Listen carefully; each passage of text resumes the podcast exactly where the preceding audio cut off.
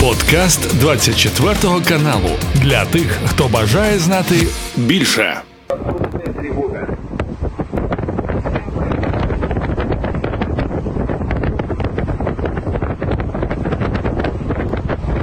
Що ж, це є Кримський міст. З 20 на 21 липня його ніхто не атакував.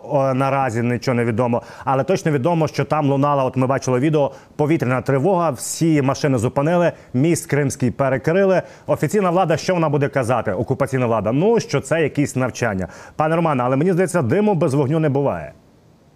Работаем по Крыму, по военным объектам в Крыму, в том числе и по Крымскому мосту. Скорее всего, россияне, видя запуски наших беспилотников по Крыму, примерно представляя траекторию их полета, начинают перекрывать все до Тамани. То есть, ну, это, с одной стороны, такой специальный протокол безопасности, он и у нас срабатывает, и они примерно его также применяют. Общее, общее направление в сторону Крыма, в сторону Крыма в сторону Керчи, если полета беспилотников, то, значит, перекрывается Крымский мост. Вопрос просто технических действий. Ну вот на Крымском мосту, там несколько километров этого моста, остановили движение, всем объяснили о том, что воздушная тревога. Все стоят как три тополя на Плющихе на этом мосту, и шо, куда бежать?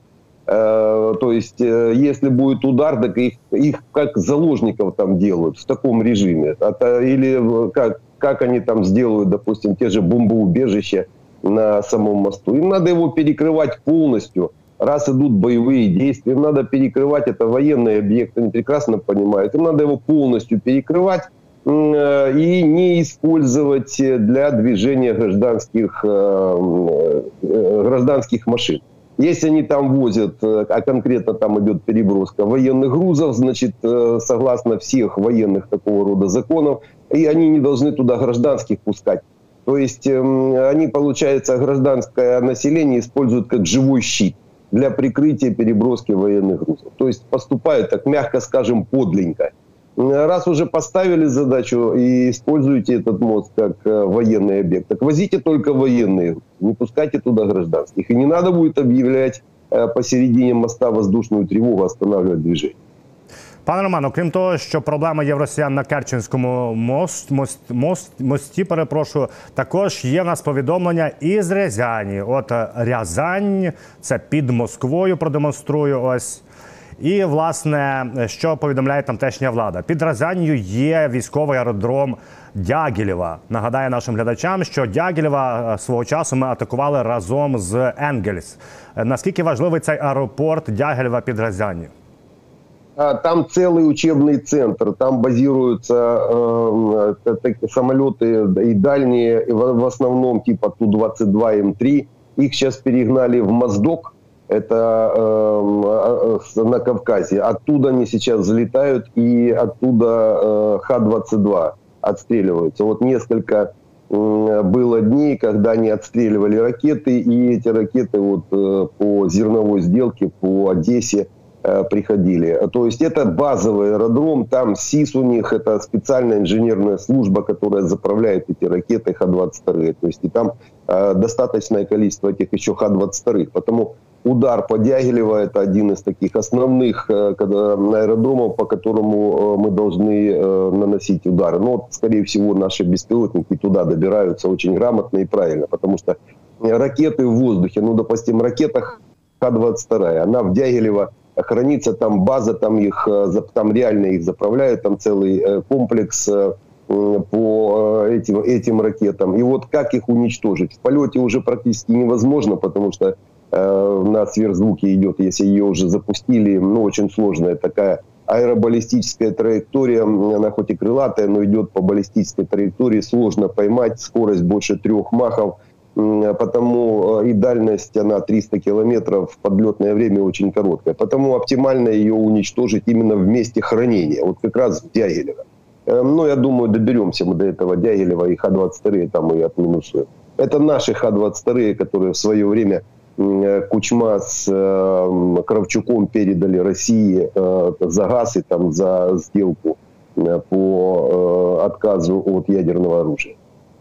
Пане Романе, сьогодні вночі оце от е, щойно в одному з ефірів телеканалів повідомила речниця оперативного командування Південь Наталія Гомонюк, що вночі росіяни знову атакували Одесу. Що цікаво, влучили вони в, е, дві е, два об'єкти. Так, це зберігання зерна. Будівлю і також де де зберігалася сільсько сільськогосподарська техніка, влучили двома калібрами. Раніше калібрами збивали. В чому зараз проблема?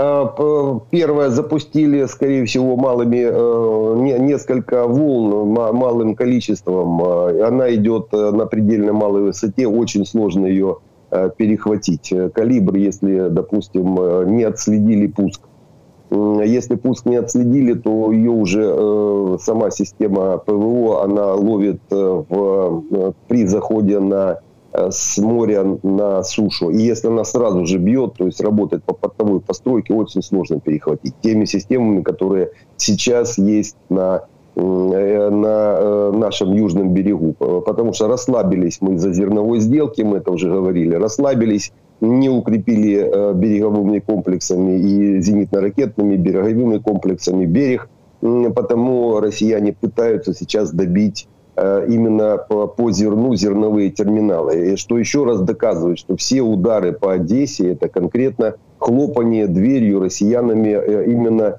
э, из-за зерновой сделки. То есть у них есть одно из основных требований подключения Россельхозбанка к Свифту. Его отключили в июне месяце, по-моему, в середине июля его выбросили из Свифта. Естественно, это основная мойка ФСБ. Руководит Свифтом сын Патрушева, это, это руководителя ФСБ, он там министр сельского хозяйства, потому по, под ним этот э, банк конкретный, конкретная мойка, через которую идут очень большие деньги, ФСБшные, патрушевские, они на, не, на нем сидят.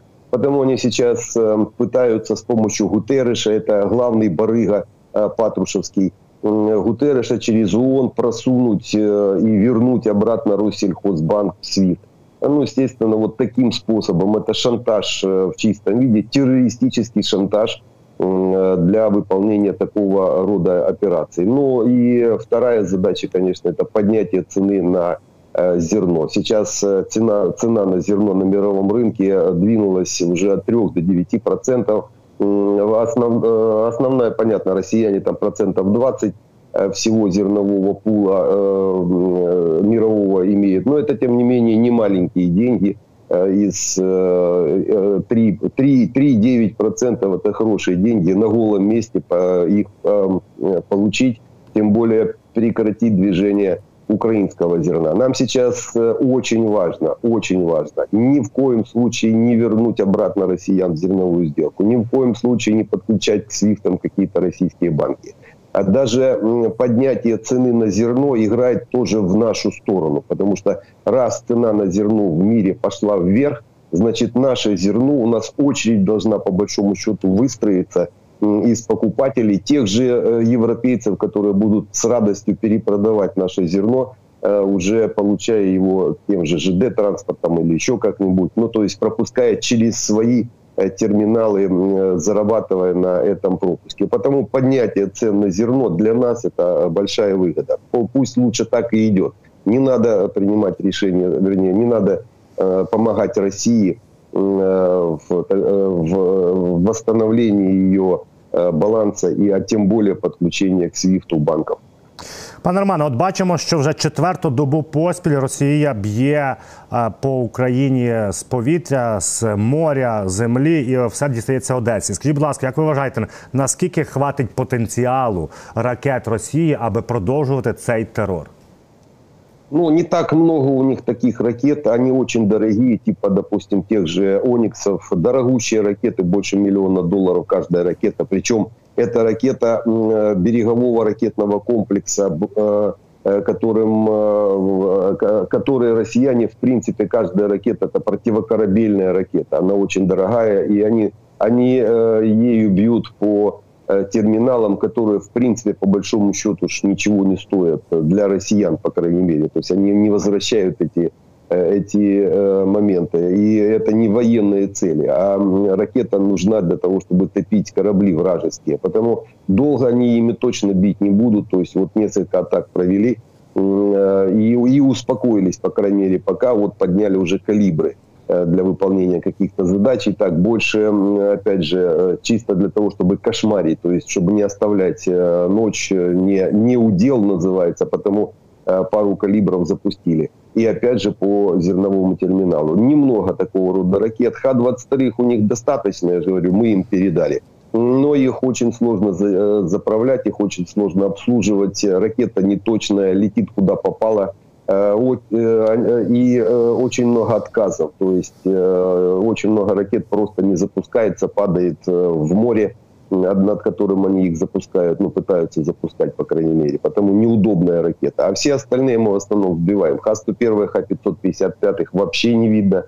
То есть не поднимались 195-е а калибров не так много, как им бы хотелось. Потому э, пошла на спад э, общая э, картина, то есть они показали свою заинтересованность, но дальше будут, может быть, чисто для кошмаривания каждую ночь что-то отправлять. Главное, надо не, еще раз повторюсь, не пойти на поводу у террористов, ни в, ни в какие отношения с ними не вступать, забыть за, этот, за эту тему, за, заниматься своим делом в этом смысле. Это имеется в виду зер, зерном или э, движением, то есть э, развивать саму тему открытия портов, а не возвращения россиян в какие-то сделки. Ну а по поводу э, противоракетной э, обороны, надо ее увеличивать, надо сейчас обратить внимание на то, что у нас юг, как оказалось, был, который был прикрыт этой зерновой сделкой, оказался голым. Вот сейчас надо срочно его восстановить и закрыть э, э, определенными системами зенитно-ракетных комплексов, перераспределив общую картину расположения э, плотности ПВО по стране. А, пане Роман, як ви вважаєте, Якщо на першому етапі ми зможемо захистити свої порти в Миколаєві і Одеси, е, повітря захистити, чи погодиться тоді, очевидно, Ердоган, бо він же ж контролює Босфор і Дарданели, погодиться він е, конвоювати ці судна або, хоча б як е, варіант, перекрити вхід і вихід в Чорне море?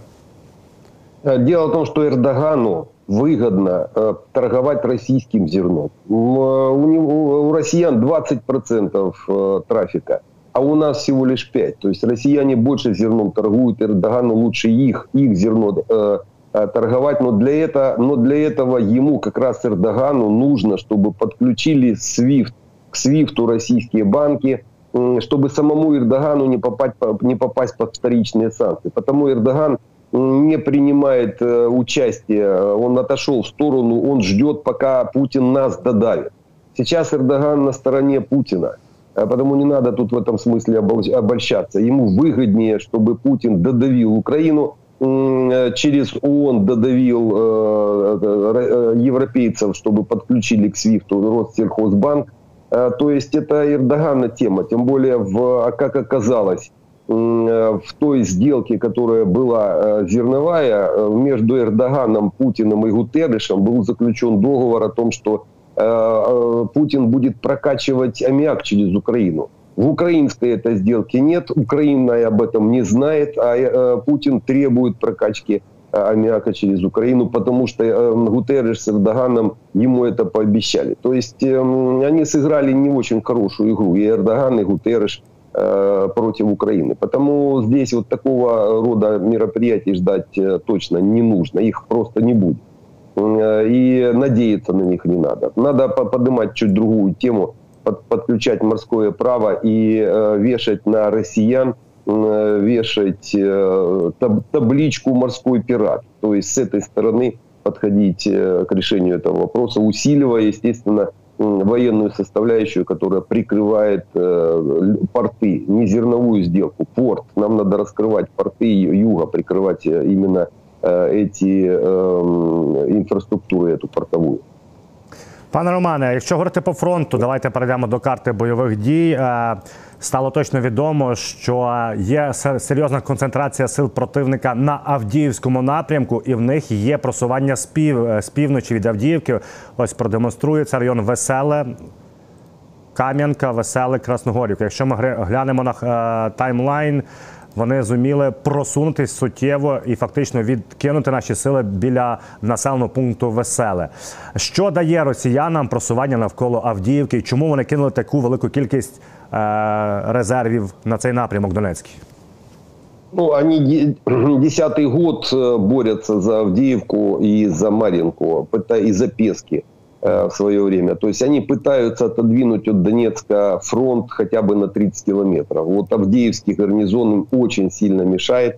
Э, Авдеевский и Маринский. Там хорошая система обороны. Вот это движение россиян из юга под Авдеевку, из севера под Авдеевку, оно знакопеременное в течение там, нескольких лет. Э, как, как минимум, ну, последние полтора года точно. То есть они пытаются ее обойти, но мы на контратаках решаем эти вопросы. Авдеевка сама по себе находится на это такая господствующая высота, мы их там удержали, потому с помощью артиллерии э, выбиваем э, из тех позиций, которые они занимают. Вот это то, что они сейчас заняли, оно в ближайшее время будет э, отброшено. Перед этим, за несколько недель до этого, по-моему, за месяц, мы э, отбили им их уже, то есть наши позиции мы их вернули, потом опять они двигаются. То есть это такая знакопеременная э, задача, которая, это называется, дышит фронт. Ничего страшного в этом нет. Увеличение количества боеприпасов для артиллерии вернет на место утраченные позиции. Там для нас задача не пустить их за трассу Авдеевка-Константиновка, вот по северу они вот перешли на э, уже западный берег этой трассы. Такой рубеж обороны был. Вот mm-hmm. будем работать как раз на, над вот этим э, выступом. Но как работать с выступами мы прекрасно знаем. Временский выступ срезали уже почти до основания. Потому я думаю, эти выступы, когда дойдет до них время, также будут срезаны. Вот эта трасса, да, вот она была основной, основной линией обороны с Авдеевки на Константиновку. Вот, вот как раз они сейчас начали ее переходить на западную сторону. Но я думаю, вопрос решат в этом районе э, начальники направлений. Туда нужно просто дополнительное количество боєприпасів артилерії, не більше того. До речі, про боєприпаси, пане Роман. У нас є вже офіційне повідомлення від нашого генштабу від Білого Дому, що ми використовуємо касетні снаряди. В нас вже є відео через тепловізор, як виглядає враження позиції ворога касетними снарядами. Ось глянемо це таке, от ці от підриви. Кажуть в Білому домі, що ми дуже добре і якісно використовуємо і влучно використовуємо ці снаряди. Пане Роман, нагадайте, будь ласка, в яких умовах найкраще використовувати касетні боєснаряди? Чим вони відрізняються, маєте на увазі по ефективності від звичайного 155-го калібру? 155-й калибр основной у нас. Э, это калибр, это кассетный снаряд. Это в этом калибре, в этом снаряде находится 72 суббоеприпаса. Маленькие такие бомбочки там по 200 э, грамм. Но они, тем не менее, э, могут взрываться, наносить удар по поражению в радиусе нескольких метров. А если попадают на броню прожигать броню кумулятивной э, струей э, на глубину до 70 миллиметров, 7 сантиметров. Практически всю легкую броню российскую они прожигают. А одного снаряда хватает, чтобы накрыть э, диаметр примерно метров 300. То есть вот мы видим как раз вот работу снаряда, вот он накрывается примерно такой, такой, диаметр, такой диаметр работают в основном этими э, э, снарядами по открытой местности и по э, движущейся пехоте, по легкой броне и по открытым позициям противника оборонительным. Только по открытым. Бетон, конечно, он не возьмет.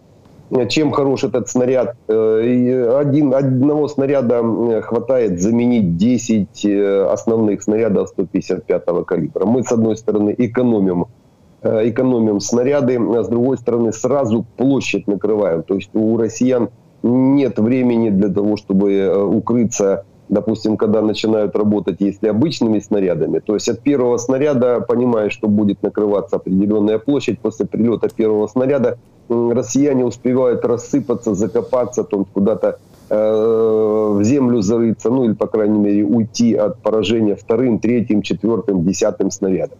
А вот когда накрывается вся площадь э, одним ударом, то есть она сразу одномоментно накрывается одним ударом, они не успевают просто уйти. Это такой маленький нежданчик для россиян, когда прилетает кассетный снаряд. И именно они Э, уничтожают ну, на порядок больше э, российской техники и э, личного состава, когда начинают работать именно кассетники. Это не геймченджер, это не изменит там сильно, угу. так сказать, как-то ход боевых действий, но увеличит потери россиян ну, на порядок увеличит. Сейчас мы это, кстати, увидим, как только зайдут эти снаряды вдоль всей линии фронта, можно сказать, на порядок будет увеличено количество потерь у россиян и в основном трехсотыми. Не так двухсотыми, как трехсотыми, потому что работают в основном на, на малом радиусе, э, на поражение, э, выводя из строя, ну, очень надолго, практически люди уже потом, э, россияне, вернее, не люди, россияне потом не возвращаются на поле.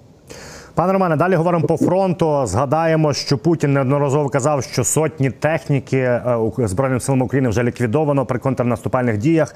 Вашингтон Пост передає наступне: що е, за весь час допомоги і передачі броньованих машин Сполучені Штати нам надали 190 одиниць броньованих машин Бредлі. Про них ми вже з вами не раз говорили. І що вони кажуть?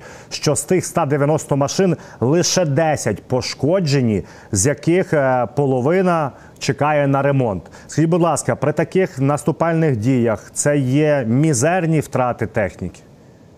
Ну, это маленькие, э, маленькие потери, просто э, их нельзя прямо э, накладывать на то, что выходит из строя. Почему? Потому что, допустим, нам передали 200 Брэдли, ну, допустим, 200. Но из этих 200 Брэдли не все участвовали в боевых действиях. Они же находятся часть, как минимум две трети находятся в стратегических резервах. Э, то есть, если реально брать, то где-то э, около 60 машин, может быть, использовалось на э, поле боя. Вот 10 из 60, это сейчас я такие беру приблизительные цифры, потому привязываться не надо.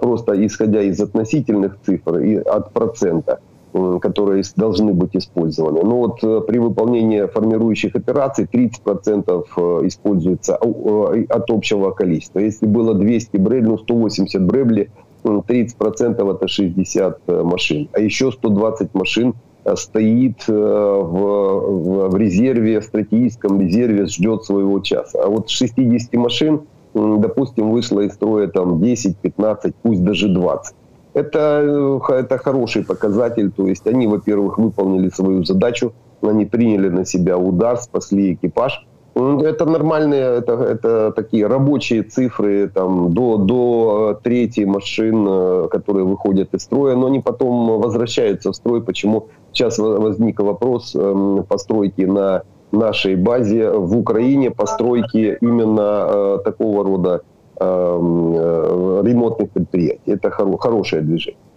Пане Романе, ми сьогодні згадували вже Джона Кірбі. Так, це координатор зі стратегічних комунікацій Білого Дому. Він сказав, що ми дуже добре використовуємо снаряди касетні, дуже влучно. І що він ще сказав цікаве, що дуже важливе, що Україна може отримати авіацію F-16 до кінця цього року. Раніше говорилось не раніше березня місяця. Як ви вважаєте, могло щось кардинально помінятися в Сполучених Штатах по відношенню до війни е, України проти Росії?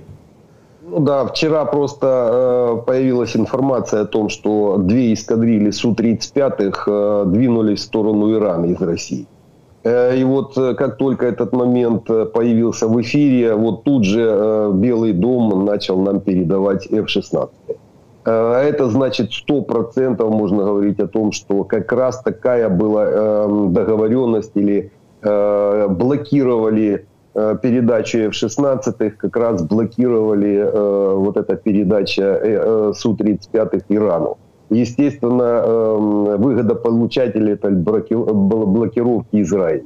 Здесь уже э, можно даже сильно не копаться в этой всей э, истории. То есть э, Су-35 пошли в Иран, значит F-16 может, могут появиться у нас. И я не удивлюсь, если не могут появиться в августе месяце. Не к концу года, а уже в августе месяце. Потому что раз Су-35 первые две эскадрильи переброшены в Иран, Су-35, э, значит, они тоже летать начнут где-то в августе. Я думаю, и мы можем получить э, какие-то самолеты из F-16 тоже в августе. Сделка, по-моему, прямая, и она очень, очень хорошо прослеживается.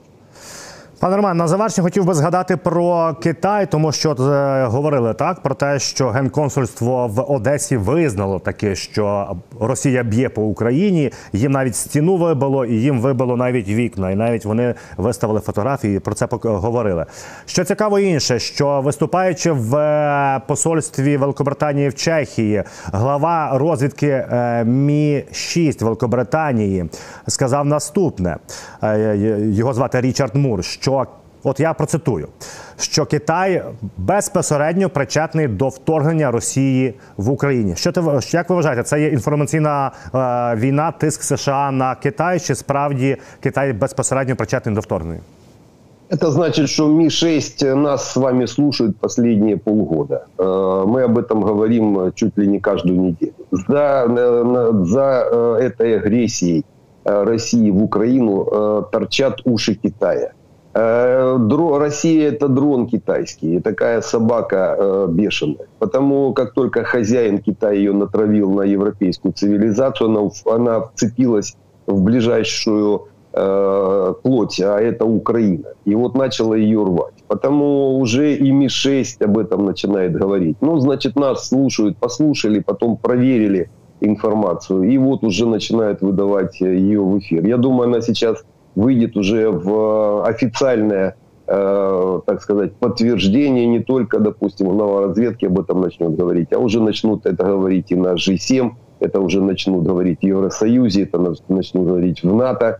То есть это общая экспансия Китая на европейскую э, цивилизацию. Ну а дальше посмотрим, что с этим делать. И что с этим делать будет также европе- европейцы. Мы пока воюем, нам свои рубить, мы пока воюем с Россией, но надо понимать, что за, ним, за ними стоит Китай.